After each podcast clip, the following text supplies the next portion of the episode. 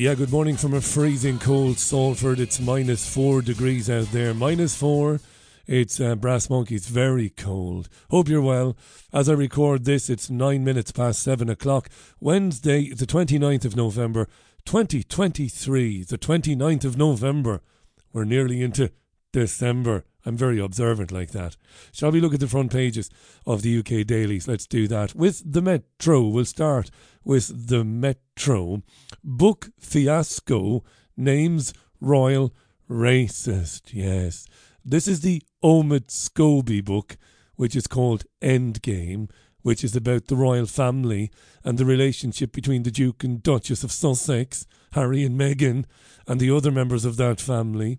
It's had to be pulled in Holland, apparently, because a Dutch translation of the book names the senior royal accused of racism by Meghan.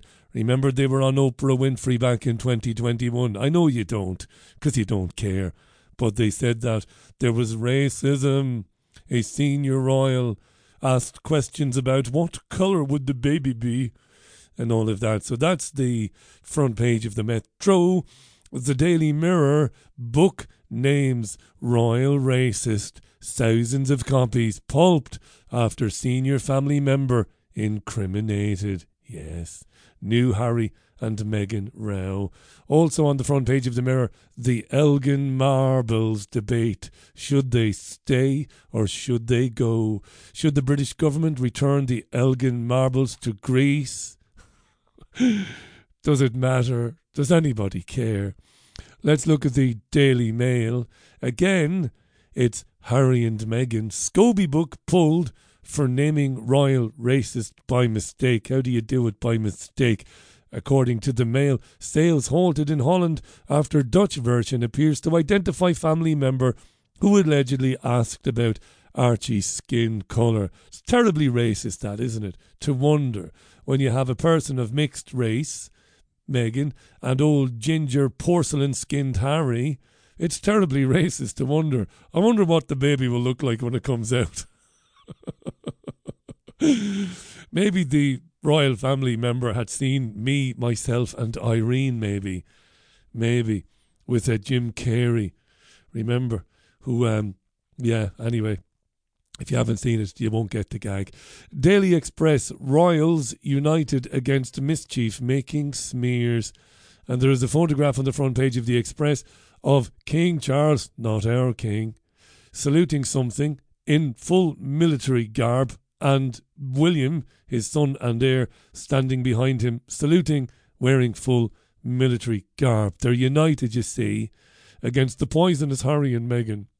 The eye paper goes with Jenrick goes rogue with dig at number 10 on migration. What does that mean? Well, the eye reports on its front page the immigration minister, Jenrick, uh, vented his frustrations in the Commons about the government's efforts to cut the number of people coming to the UK. The iPaper judges his comments risked breaching collective responsibility. Front page of the Times call to close visa route for cheaper foreign staff clo- close the visa route for cheaper foreign staff. Right. So the Times reckon Sunak is under pressure to scrap a system where visa rules are relaxed for certain professions facing shortages. This comes after new figures were released last week showing record levels of migration to the UK which prompted disquiet among so, some Tory MPs. So, relaxing rules for certain professions, the care sector, or people working within the care sector or running care homes, they're screaming, we need more staff. And by attempting to cut migration or making it difficult for people to come here and take jobs, it's making it diff- difficult for our industry, the care sector. There's a million things wrong with that, but I won't get into it now. There's the Daily Telegraph, and we will come back to this. Patients at risk from virtual GP sessions. That is the front page of the Telegraph. Patients at risk from virtual GP sessions. A virtual GP session, of course, is one where you are not sitting down alongside your doctor. We'll come back to that. Also on the front page of the Telegraph, Gove suggests COVID may have been made in laboratory. Michael Gove gave evidence to the COVID inquiry yesterday, and that's one of the number of things he claimed. It may have been manufactured in a laboratory, said Michael Gove. Okay, The Sun headline is They Stole Her Voice. The Sun has an exclusive interview with the father of Emily Hand. Now, she was released after 50 days as a Hamas hostage. Her father was born in Dublin, and he tells the Sun, he told the Sun in the interview, she is barely able to speak after being ordered by her captors to stay silent during the time she was held. I would imagine it's incredibly traumatic for the kid. Let's hope she gets all the help she needs there. Uh, Financial Times Barclays looks at ditching thousands of least lucrative investment bank clients.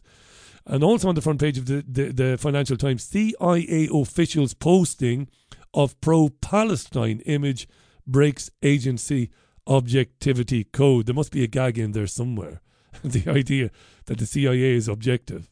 Give us a break. Daily Star, you're a daft pair of witchetty grubs, is the headline.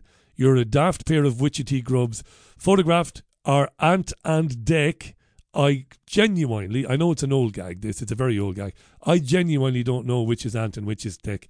and they've been on British television screens for over 20 years, maybe longer. I haven't a clue. Who's Ant and who's Dick? Maybe that's part of their charm, maybe. And they're being criticised by the naturalist Chris Packham, who says it's animal abuse. I'm a celebrity, get me out of here is animal abuse. You know, you know, in the uh, jungle, this ridiculous reality TV show, they perform tasks, and many of the tasks involve eating insects and spiders and God knows what else. Packham says it's animal abuse. Might he might well be right to kill animals in the name of entertainment. Might very well be fair, right? Irrespective of how tiny and how seemingly insignificant those animals are. They're animals. They are sentient creatures, aren't they?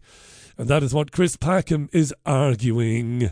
You're listening to the papers with me, the BBG. Good morning. I hope your nuts are frozen off like mine are. I was in the park just uh, only only half an hour ago. As I, uh, uh, uh, I'm still cold, yeah. And the studio, you see, is kept cold all the time because of all the equipment. You probably know that. Electronics, yes, they do not work well in warm temperatures. So there's a great big radiator in the studio, but it is never turned on. Ever. Even on the coldest days.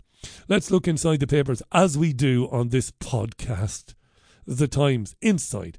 Now, this was on the front page of the Telegraph, but we'll go with the Times.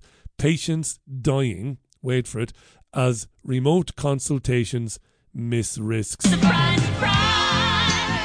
Ah, yeah. The unexpected It's you between the eyes. Well, that's the surprise, you see. That's all you needed now, first thing in the morning. You're on your way to work or you're out feeding the chickens and you, you needed listening to me sing like you needed a kick in the balls, right? I get you, I get you. Okay. What a surprise, eh?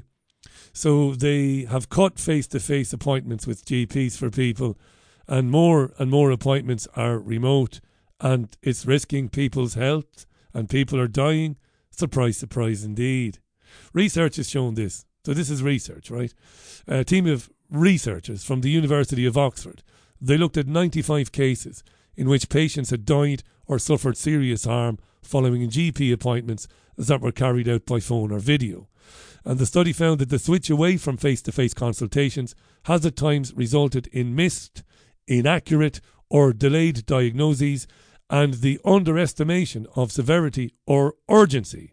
Some of the errors related to conditions like heart disease, sepsis, and cancer, which would likely have been readily diagnosed with an in person examination. I don't think I need to say an awful lot more about that.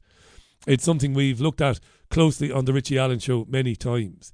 The move away, the move away from humanity. This is a this is abandoning what we would have understood over the years as interpersonal relationships, face to face, pressing the flesh, people being with people in the company of people. It's not just in medicine, but they're pushing us away from this.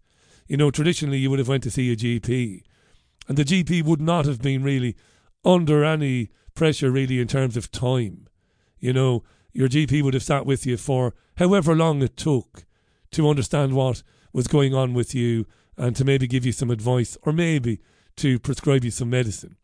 Obviously, during the 1990s, particularly during the Blair years here in the UK, when when target systems were introduced and GPs were told you shouldn't spend any more than five or ten minutes with people, that was bad enough. But at least then you got to sit with the GP. But these days, increasingly, and they're blaming it on COVID, of course, like they're blaming everything. They're pushing people to remote appointments, and as you probably know, in the future, it is planned that artificial intelligence programs will conduct conversations with you, bots basically, using phones, smartphones, or tablets. And they reckon that these artificial intelligence bots will be so sophisticated that it will equal, it will be the equal of sitting down with the human GP in the same room as the human GP in the surgery.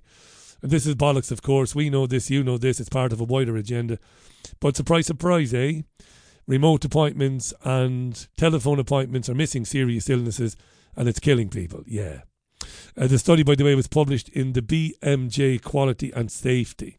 If you want to read more about that, but as I said, the Times, the Telegraph, they've all covered it today.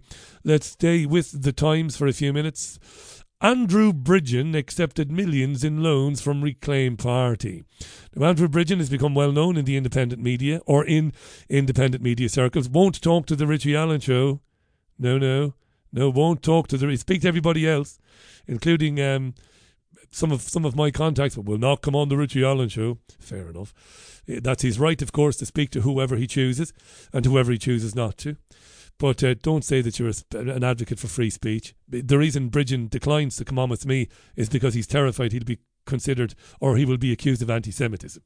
It's pathetic, but anyway. So Bridgen is known because he has spoken up about vaccine injuries in the House of Commons, and for doing that, he was kicked out of the Tory party. The whip has been removed. He's now a member of the Reclaim Party.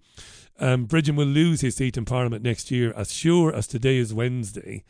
And that that's neither a good thing nor a bad thing. It's neither a bad thing nor a good thing. It doesn't matter, uh, really. But look, he, he did his best, I think, to to get it debated in Parliament. You know, the vaccine rollout, and he paid the price for it, unsurprisingly. So we give him credit for that. So he was expelled by the Tories in April, says the Times. He remains in Parliament, but he received nearly four million pounds, three point nine million in exact, the exact figure, three point nine million from Jeremy Hosking. Jeremy Hosking, who was a very wealthy man, and he was given that money to help fund a legal battle with his brother over the Bridgen family potato farm. yes, I don't know why that made me laugh, but it did. Uh, so he's in a legal squabble with his bruv over a spud farm, and he was given 3.9 million quid by Jeremy Hosking. Now, in May, he became, according to the Times, the only MP, it's, it's true, for the hard right, says the Times, Reclaim Party, mostly funded by Hosking. The loans were not registered at the time with parliamentary authorities and have not appeared on his register of interests. The Times approached him. Bridgen said he had now declared the sums. It doesn't look like he's done anything illegal. But um, again, I suppose what it does do is, I suppose it serves to remind people it's a big club and we're not in it. You know, political parties, the old ones and the new ones, even Reclaim and even the. There's another party, which name?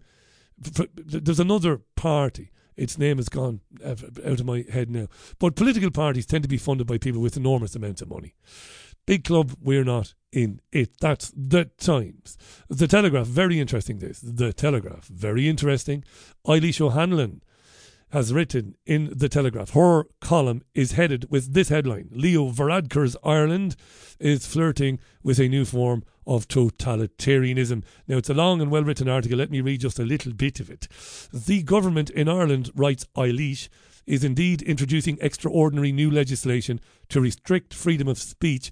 But it isn't horrid right wingers conspiring to suppress nice, decent liberals. It is nice, decent liberals scrambling to stamp out the opinions of what they call the far right. And far from being alarmed by this assault on basic freedoms, the broad swathe of progressive opinion in Ireland is fully behind it, including most voices in the broadcast and print media and every major party. She goes on, does Eilish O'Hanlon. Since riots broke out in Dublin last Thursday, following the stabbing of three children, the cries for action have become even, even louder, ever louder. The government, led by Taoiseach Leo Varadkar, has now pledged to have the Criminal Justice Incitement to Violence or Hatred and Hate Offences Bill on the statute book within a matter of weeks. Yes, the new law would surely have escaped international attention had those riots not happened. She's wrong, of course. Uh, I don't know where she got that from, Eilish O'Hanlon. Lots of people internationally have been talking about Ireland's hate speech bill.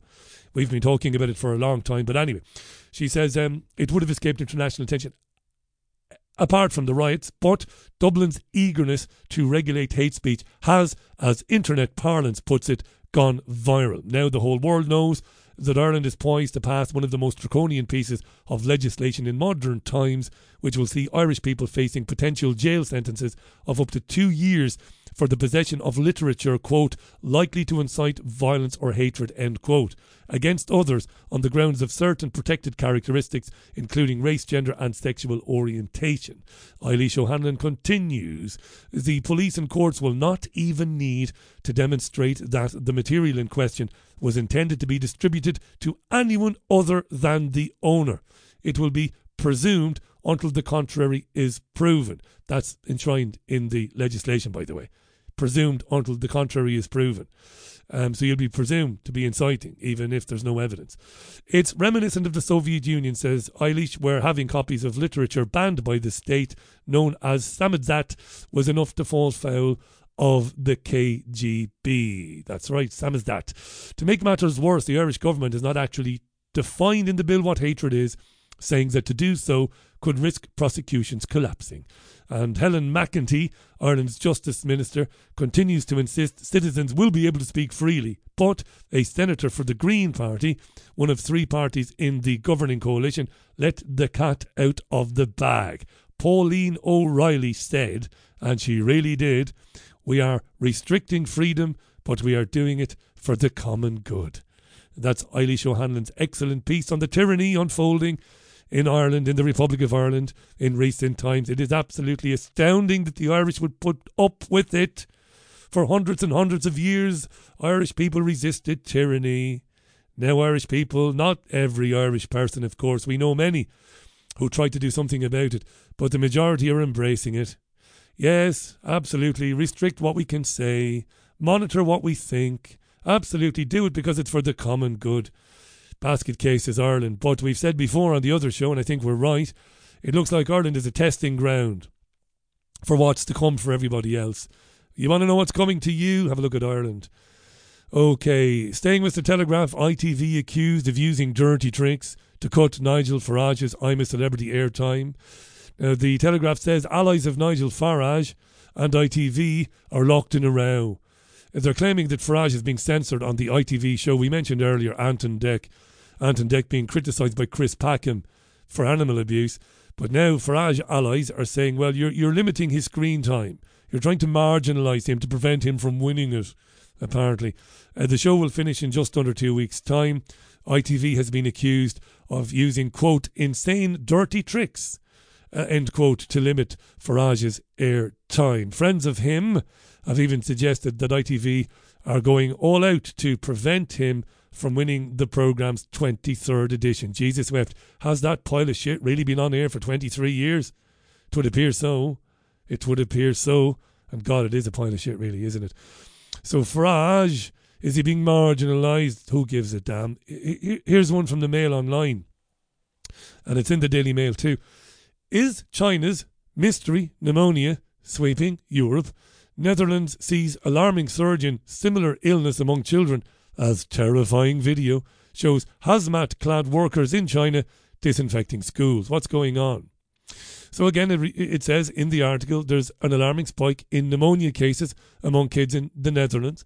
Uh, Dutch health experts say a striking number have been sickened since rates began soaring in August, with most cases among those aged 5 to 14. A mystery pneumonia in kids aged 5 to 14. It goes on to say surveillance data shows rates of the illness, which can prove life threatening, are already nearly twice as high as the peak recorded last year. This comes as China battles its own mystery pneumonia cluster, with the media stating hospitals are being overwhelmed with sick children. Terrifying Footage, says the Mail, reminiscent of scenes during COVID's darkest days, shows the health workers in hazmat suits, gloves, and masks spraying disinfectant through schools, hallways, and outdoors. Beijing officials have ruled out a new virus being to blame. So, what's going on here?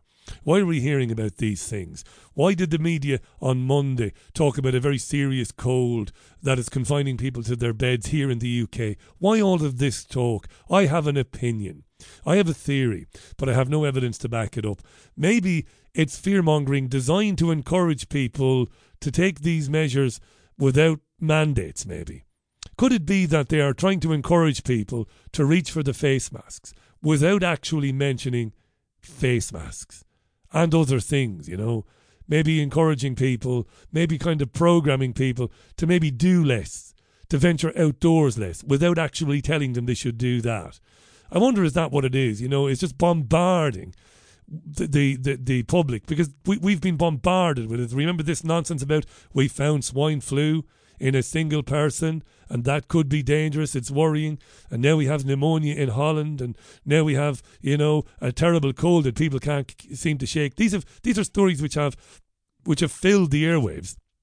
They really have in the last few days. And I wonder, is it about encouraging people, you know, just nudging them, you know, the government's nudge unit, nudge, nudge, nudge, to where they might do things without being asked, wearing a mask and whatnot, staying in, not going out so much. Maybe, maybe I'm wrong.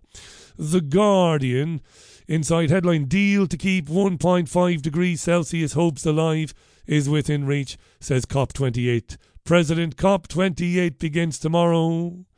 Doesn't it? It begins tomorrow. The United Arab Emirates is the host, and Sultan Al Jaber will lead the talks on behalf of the United Arab Emirates because it's hosting. Told The Guardian in an exclusive interview on the eve of the talks that yes, we can we can get countries to come together and impose measures that might keep hopes alive that there will not be a warming above 1.5 degree Celsius. He told The Guardian, wait for it, so th- this is a quote, the world could agree a robust roadmap of cuts in greenhouse gas emissions by 2030 that would meet scientific advice. What do they mean exactly? What would they all agree to? What would the robust roadmap look like where we all agree to cut greenhouse gas emissions? Well, I'll let you think about that one for yourself, dearest listener. They're going to come out with some whoppers, aren't they, in the next few days? And the recommendations will be truly draconian. I think they're going to begin to recommend limiting people's right to travel for holidays and stuff. I really do. It's all happening. And it will happen in the next few days in the United Arab Emirates. Keep uh, stay tuned to the Richie Allen show because I'll be covering it. And staying with The Guardian, and we might finish with the papers then after this one in The Guardian. It says that Hamas invites Elon Musk to Gaza to see extent of destruction by Israeli strikes. Now that's kind of self-explanatory, is it not? It says um, that basically Elon Musk went to Israel. He was given a tour of a kibbutz by Benjamin Netanyahu.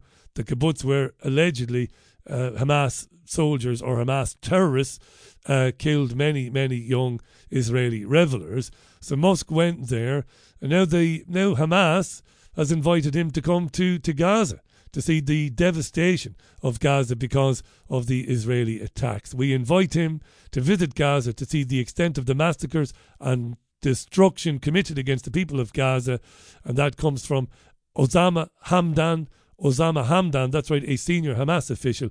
He said this in a press conference in Beirut last night. That's right. Uh, those are the papers. I'm looking at the BBC News website to see if there's anything else I should be telling you about this morning. Not a lot, really.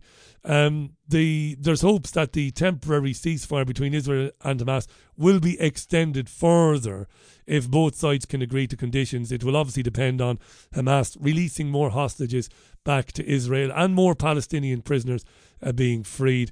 So that's uh, getting coverage on the BBC News website today. There's not a lot else really to tell, yeah? Other than the Richie Allen radio show will be live at 4 o'clock UK time this afternoon, Wednesday, as it is every day. Do join me, and I will take this opportunity again to ask you, if you haven't done before, to download the app for the Richie Allen radio show. You'll get it on iTunes. You'll get it, sorry, on Apple Store, the App Store as it's known, or you'll get it on Google Play. And if you happen to be in a country and it tells you that the app isn't available in your country, well, then download a VPN, a virtual private network. And what that does is it hides your IP address and it makes it very simple then to download the app. It couldn't be any easier than that. Right, that's the papers for Wednesday, the 29th of November 2023. Wrap up well if you're going out this morning because it is cold everywhere. Be Jesus, it's cold. Join me if you can at 4 o'clock. Remember everything, the papers, and the Richie Allen Show, which is live. It's all archived on iTunes, Spotify, Podomatic, anywhere you get your podcasts then. So until later, bye.